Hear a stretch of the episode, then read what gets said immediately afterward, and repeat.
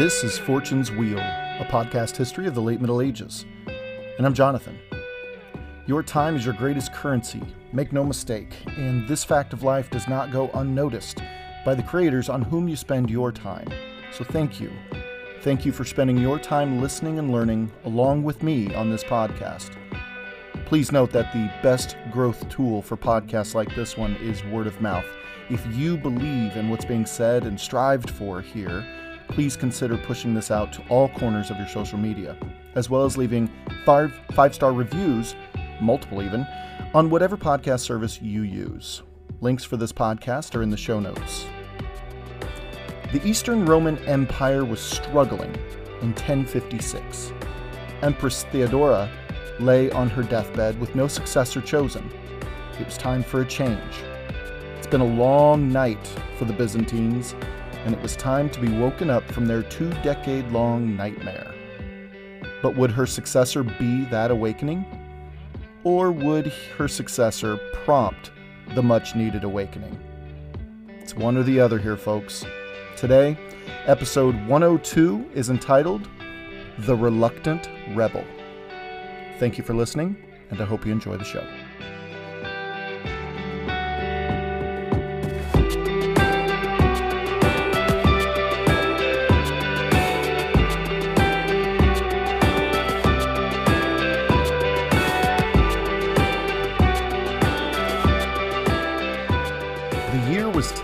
1056. It was clear to everyone inside Constantinople and a, a great many people outside the city limits across the realm that the political direction of the empire was, well, wasn't really on a great trajectory. Those closer to the center were well aware that the leadership carousel had turned into an embarrassing charade. John Carr, in his book The Komneni Dynasty, writes, quote, In the 32 years since the death of the great Basil the Bulgar slayer, eight emperors and empresses had come and gone in a maelstrom of intrigue, chicanery, and scandal that would have taxed the abilities even of seasoned palaced hands to keep the state mechanism on an even keel. Now, a man named Michael Psellos, by this time around 40 years old or so, was one of those quote unquote palace handlers who, as Carr says later in his book, well, he wasn't exactly phased by much in those days. Psellos was on the inside of so much of those 32 years since Basil II. Up to the year 1056, he'd become acclimated to that maelstrom of palace intrigue and politicking. He was unflappable. So when, on August 31st, 1056, he received word that Empress Theodora had died right there on the palace grounds. Now, he probably took that in the same stride as he's taken everything else. I mean, poor Theodora was already well into old age at that point, and that's to say nothing of the intensely painful intestinal issues that seemed to have been, well, sucking the life right out of her with every breath she exhaled. Being the chronicler that he was, Psellos's mind immediately went to the succession. Being a valued insider by many inside the circle of imperial politics, he knew that Theodora refused to name a successor before she passed away. Nor would she agree to marry, regardless how meaningless the marriage was. She was serious all those years ago about wanting to remain a nun and be married to her faith and her faith alone. Just a couple days earlier, while Theodora lay in agony on the other side of the imperial palace, Michael Psellos sat in as a recorder of a semi secret meeting of all the big guns in Byzantine court to discuss the matter of succession. If she wouldn't address the situation, well, those who were left after her passing would just take care of it themselves and pin their decision on her. They needed to prepare for anything there were simply too many powerful financiers and military generals around to leave the seat of emperor to the whims of chance. Those in attendance at this meeting, a meeting led by Theodora's most trusted advisor and chief minister, a man named Leo Perispondylos, decided to elevate a semi wealthy and influential, though in the grand scheme of things, kind of a mid level aristocrat, named Michael Bringas to the throne of the empire. Leo Perispondylos brought this matter up to the 76 year old Theodora as she slipped in and out of agonizing consciousness, and he decided that she happened to nod just enough for him to conclude that she agreed with the committee's choice of successor. Thus, Michael Bringas became Emperor Michael VI the moment Theodora exhaled her last faint breath, again on August 31st, 1056. Now, Michael's, Michael VI was no visionary. Let's not even pretend otherwise. He was stolid and harsh and was nothing more than a plaything of the super wealthy and elite of the empire. Know we got a few of those walking around the world these days, don't we? Now, Psellus makes it clear that his single best quality that made him a prime candidate was how easily he was to manipulate by other wealthy and influential bureaucrats. And speak of the devil, it's no wonder how Leo Perispondylos retained his role as the new emperor's chief minister. But Michael VI's reign was immediately challenged in September to October of 1056 when a rather dangerous conspiracy was hatched, and nearly executed, actually, by a nephew of the former Emperor Constantine IX Monomachus. Now, folks loyal to the new emperor displayed lightning fast reflexes upon catching wind of it, and the conspiracy was quickly snuffed out, and those at the head of it were quickly dispatched, both literally and figuratively. Now, unfortunately, Michael VI was inher- he also inherited an issue that was several years old, an issue having nothing to do with him, really. See, years earlier, under Theodora's watch, a powerful general named Nicephorus Bryennius led a small but threatening rebellion against the empress. Well, as Bryennius's ranks grew and grew, Theodora acted swiftly and immediately, and without even speaking to Bryennius to hear him out, she cut him off completely. She pulled his military rank as well as seized all, and I mean all, of his wealth and property. Anything not on his back, essentially. This harkens us back to when she quickly made the decision to have a former emperor's eyes gouged out before her co empress and sister could speak to her about it. One thing was crystal clear Theodora was not to be messed with. So, by the time Michael Bringas donned the crown and became Michael VI, Bryennius had moved around the wings of the empire and was still in possession of a fair bit of influence and power. He appealed to have his rank and his estates and his wealth returned to him. Flushed with newfound power, Michael VI returned Bryennius's military rank. However, he refused to return the rest of the general's stuff. And he didn't just write Bryennius a stern letter about it. Michael VI, he refused him publicly. What's more is that Bryennius was humiliated during the audience and disrespectfully sent away. Bryennius, now out of the city, was fuming, as you can imagine, and he set to work upping the ante for rebellion against the crown. Within days, he received a letter stating that, well, you know, that division he was just given by the emperor? Yeah, about that. Uh, Michael VI changed his mind on that one too. Oops. Michael VI's entire reign is summed up as a self inflicted gunshot wound to his own legacy. This unnecessary tiff with Bryennius would lead to his downfall. But it wouldn't be Bryennius that would take him down. Way out in the outskirts of the empire, deep into Cappadocia, which is modern day Turkey, the highlands there, Anatolia, was a force patrolling the fringes of the Eastern Roman Empire.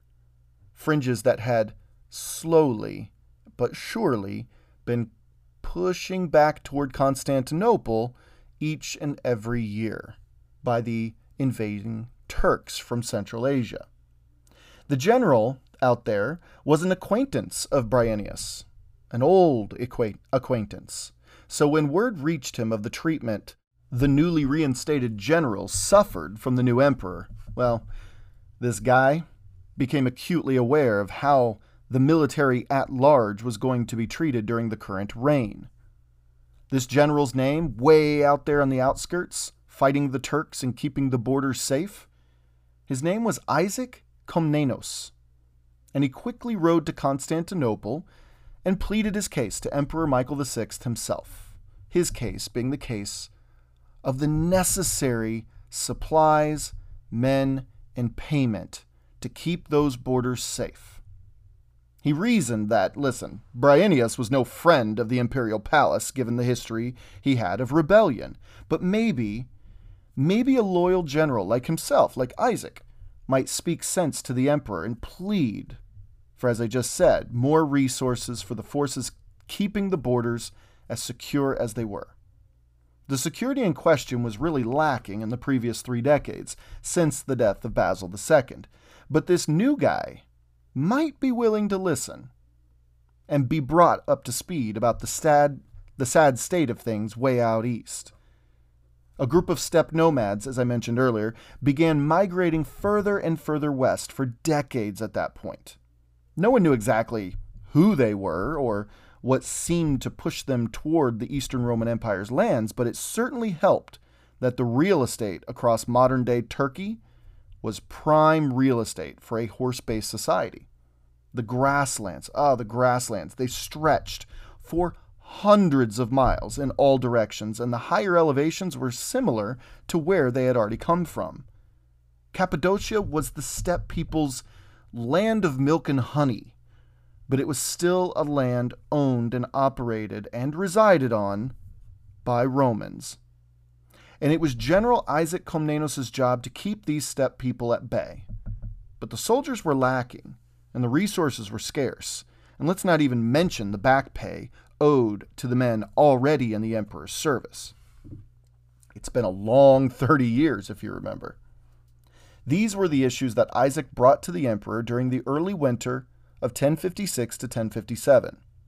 Whatever he was expecting from Michael VI, well, it didn't materialize. Carr tells us that, quote, instead, Michael peremptorily ordered Komnenos to stand before him and heaped abuse on him for supposedly mismanaging the Eastern campaign and helping himself to public money, all of which was quite untrue. In his famous book, Chronographia, Michael Psellos, remember, a contemporary, Michael Psellos writes, quote, When his fellow generals tried to defend him, the emperor forbade them to even speak. Isaac was berated for even daring to request more men, more resources, and most despicable more payment. Carr continues, quote, Komnenos, stunned, appears to have been given no chance to rebut the charges, and Michael dismissed them all from his presence. The emperor needed five seconds with Isaac Komnenos before he knew exactly what he thought of him. The problem was, Isaac Komnenos was. How did Michael Psellos put it? Michael Psellos described Komnenos as a quote unquote crusty general, and I love that. Now, Psellos had other things to say that were far, far more flattering of Isaac Komnenos, but the image of a quote, quote unquote crusty general reminds me of a man who'd, who'd seen things and who'd done things and who'd ordered things that would make the rest of us crawl back to our mommies. A man like that is someone you want on your side in a fight, as tough as it is to admit.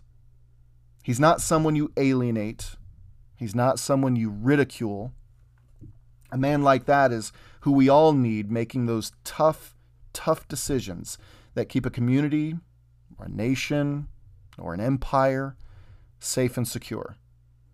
He instills fear, he earns respect, and he demonstrates a hard earned love of his fellow warrior that is rarely equaled in relationships of all sorts. I'm reminded of you know, famous American generals like George Washington, Andrew Jackson, Winfield Scott, Zachary Taylor, Stonewall Jackson, Ulysses S. Grant, Robert E. Lee, Joshua Chamberlain, William Tecumseh Sherman, Teddy Roosevelt, who was actually, I think, a captain, believe he was never a general, but all the same. And finally, of course, George Patton. My goodness, that guy. These men commanded others who would have laid down in traffic if they were ordered to, or even asked to, by their leaders. These men were profoundly beloved and respected by the soldiers under their command because they knew their general would stand beside them during the fight and they wouldn't needlessly endanger them or risk their lives carelessly. So think of someone you know of, especially if you're in another country. I'd love to hear who you thought of. Oh, and by the way, it just occurred to me. Here I am listing these, you know, uh, generals uh, in American history. And I know that I'm going to have some little whiny person out there going, Why are you mentioning Stonewall Jackson and Robert E. Lee? And uh, please, please, can you please save it? These were American generals. You don't have to agree with what they stood for and what they fought for. But come on, if you know your history, they were well beloved by their soldiers. So that's the angle I was going on. So just trying to head that one off at the pass. What a weird world we live in. So, again, I'd love to know some from your country. I, I'm all about learning from other places, but think of that crusty general. You know, others I happen to know that fit the description of the old, stern, yet beloved warrior are folks like, you know, Field Marshal Monty Montgomery from the UK during World War II, and then you have Marshal George Zhukov from the Soviet Union, who held the Eastern Front line against the Nazis during World War II. These guys were very beloved. But we see this throughout history. Obviously, Isaac Komnenos and El Cid, remember that string of episodes we had on the podcast? These two were in the 11th century. But we also see it in other centuries, obviously, in figures like Richard the Lionheart, Saladin, Edward I, also called Edward Longshanks, Genghis Khan, even William Wallace. These were all figures who you just didn't want to mess with. Men who had seen and done things that would give the rest of us several lifetimes of nightmares. And they were men who garnered an unbelievable amount of trust and respect and genuine love, in many cases, from their fellow warriors. Well, that's Isaac Komnenos, according to the records. So, what goes into making someone like that? Well, we don't really know a great deal, to tell you the truth, about Isaac's early life. Uh, his family comes from a town we all believe, historians believe, uh, Komnein, which was a very small town in Thrace, which is, I believe, Thrace is the area currently occupied by the European side of Turkey, so across from uh, what was once Constantinople, Istanbul today. Uh, but he ended up making a life on the other side, and maybe we can talk about that in a second. His father, right? His father, named Manuel Erotikos Komnenos, was a Byzantine general mentioned only twice in all the records that have survived to us today. The first mention is due to Manuel's Manuel Komnenos' successful defense of an important imperial center of Nicaea in 978 against Bardas Skleros, and the second told of his role as an imperial envoy in 989. Other than that, Manuel died in 1020, and records emerged of his three children that gave more detail to their lives than he had. Now, Isaac, obviously, was one of these three. Upon Manuel's death, Isaac was given to none other than the emperor himself, which is a bit of a nod toward Manuel's high rank, you could say, status within the Byzantine court. Now, which emperor ruled in 1020, you ask? The one and only Basil II the Bulgar Slayer. That's right. So Isaac and his brother John would spend the next five years until Basil's death learning from the greatest general and emperor in Constantinople's rather long recent history. Isaac's little brother John stayed by Isaac's side for the duration here, and also was a pupil of Basil II. Over the ensuing two decades, Isaac and John worked their ways up through the complex and often dangerous world of Byzantine military and political systems. At the time, remember, the two systems were almost indistinguishable, even though both Komneni brothers seemed to want nothing to do with courtly games. Fuming behind a stoic mask across his face, now we're back in 1056 again, Komnenos ordered his men to follow him straight to the Hagia Sophia after being rudely and disrespectfully dismissed and sent away by Emperor Michael VI. They were graciously welcomed by Patriarch Michael Cerularius, the same patriarch we've mentioned on the podcast a few times, who was just three years before this excommunicated by Pope Leo IX. Yeah, this whole thing between Michael VI and Isaac Komnenos happened in the wake of the Great Schism of 1054. Cerularius gave his powerful visitors privacy, rooms, food and drink that night, and this night would prove to be pivotal in Eastern Roman history. Carr gives us a great image of the scene here. Quote, in the flickering candlelight, they debated who should lead the coup against the codger. End quote. Yeah, Michael the Sixth was also called the codger, so it kind of shows you how people thought of him. So it would find itself indeed pivotal as the empire itself was at a crossroads. Empires, nations, communities, they can only endure so much ineptitude and corruption before eventually snapping under its own rotten weight. Some say the United States may be slipping into such a collapse today. Suppose time will tell. I can only say I hope not. so, with Michael VI, the codger, at the helm of the empire, what was next? Well, now it's 1057. The people of the empire were at wits' end with the corruption and idiocy of its recent rulers, save Theodora. Something had to give. Either they bust and shatter and become scattered to the violent winds of history, already hemmed in and pressured by poised foes on all sides. I'm thinking of the Cordoba Caliphate and all the Taifa kingdoms that popped up after the collapse of its central, uh, central city. Or they can gain a leader, a visionary with the empire itself in mind, not the emperor its people and its lands and its heritage and its culture in mind, not just the person, again, wearing the crown. Who can, by sheer force of will, pull the whole enterprise back from the cliff. They currently had an emperor who wasted no time publicly disrespecting the very men he depended on to protect him and the realm. Was that the best course of action for an empire in immediate decline? Well, there was one other option. No, no, no, no, no, no. They couldn't quite go that route yet. Isaac, for one, was firmly opposed to anything having to do with questioning the legitimacy of the emperor's claims to the throne. Isaac commanded the respect of his men, remember. He's described as a man who seemed to commandeer the air from the room and dispense it at his will to those present. Wherever Isaac was, he was the center. Few words left his lips, but his mere presence spoke volumes. Michael Psellos writes of Isaac Komnenos, quote, One look at the man was to inspire respect. End quote. I told you there were some flattering things besides just crusty general. So, the rebellion didn't instantly kick off that night, though. The conspiracy did, but not the rebellion. And this is really important here. It's an important distinction to make. But what I find most interesting about this little interview, as Psellos called it, between Komnenos and Michael VI, is that even after Komnenos was sent unceremoniously out of the emperor's presence, Isaac, fuming still.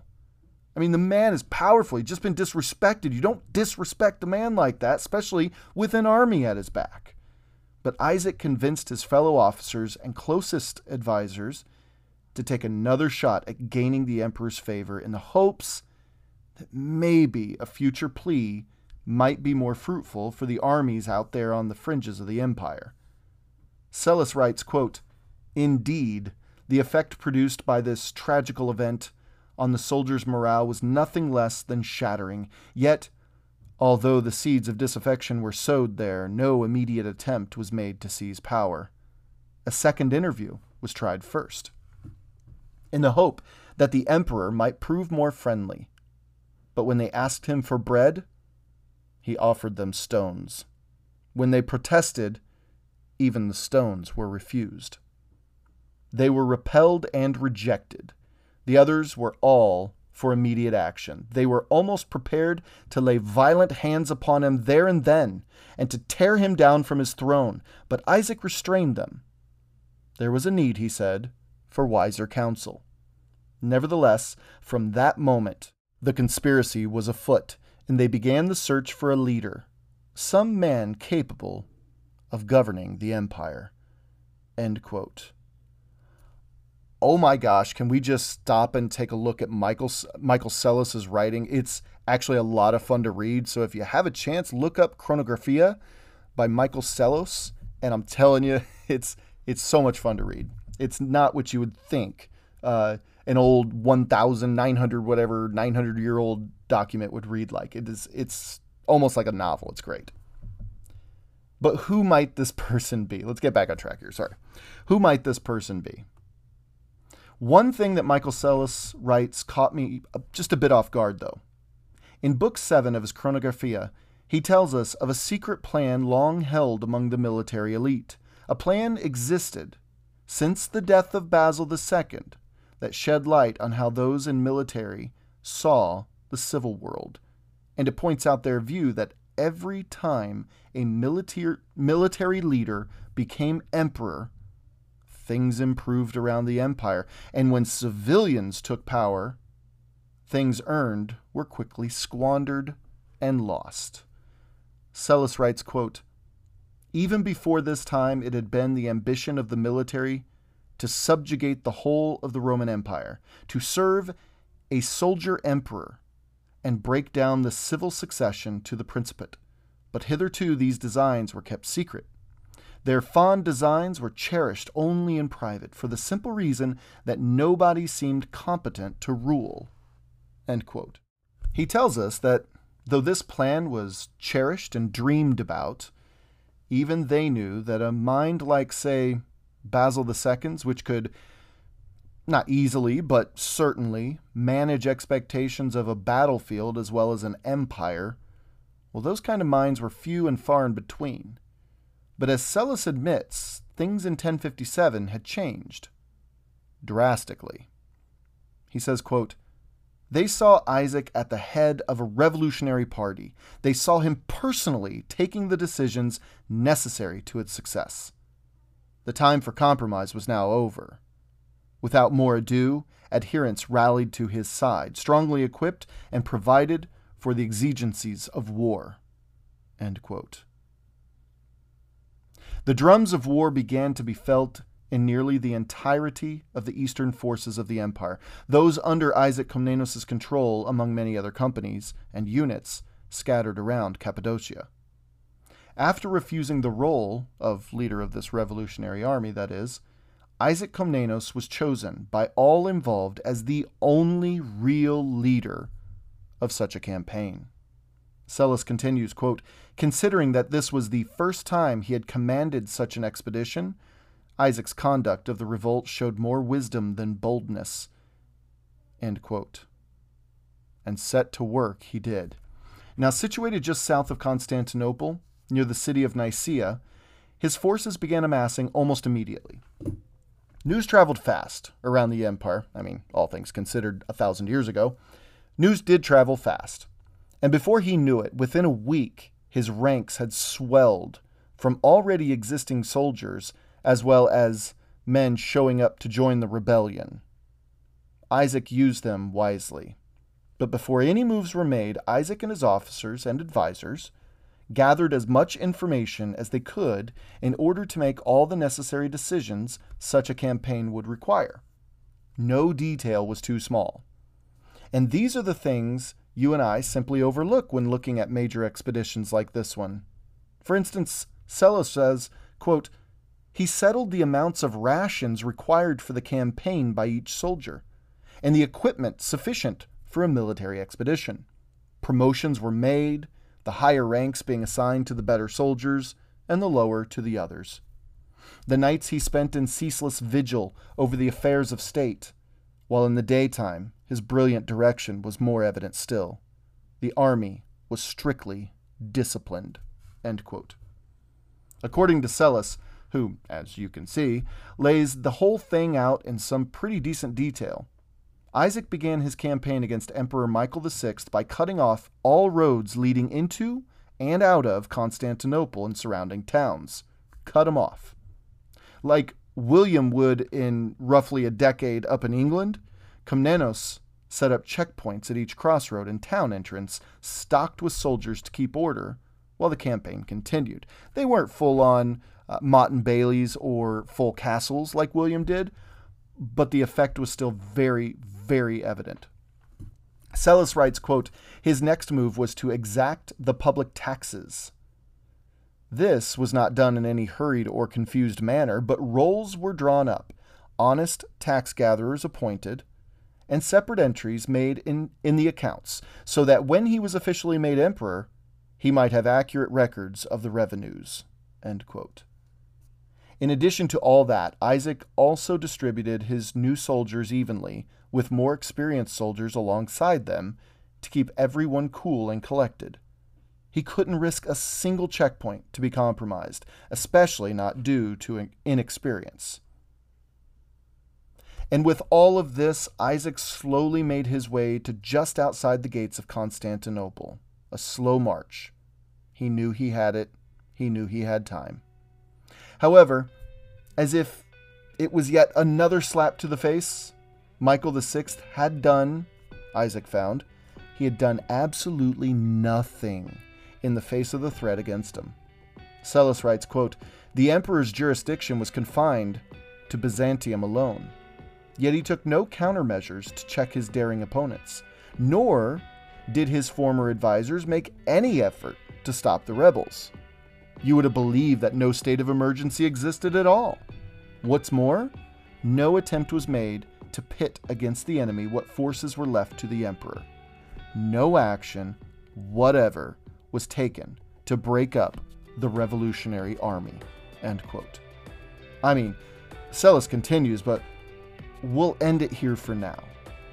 Isaac Komnenos, the reluctant rebel leader, was waiting at the gates of Constantinople while yet another emperor pompously thought himself invincible merely by the presence of some gold on his head. My, how arrogant and foolish our leaders can be. On the next episode, we see the culmination of this little rebellion, and more importantly, we see an entire empire pivot. Until next time.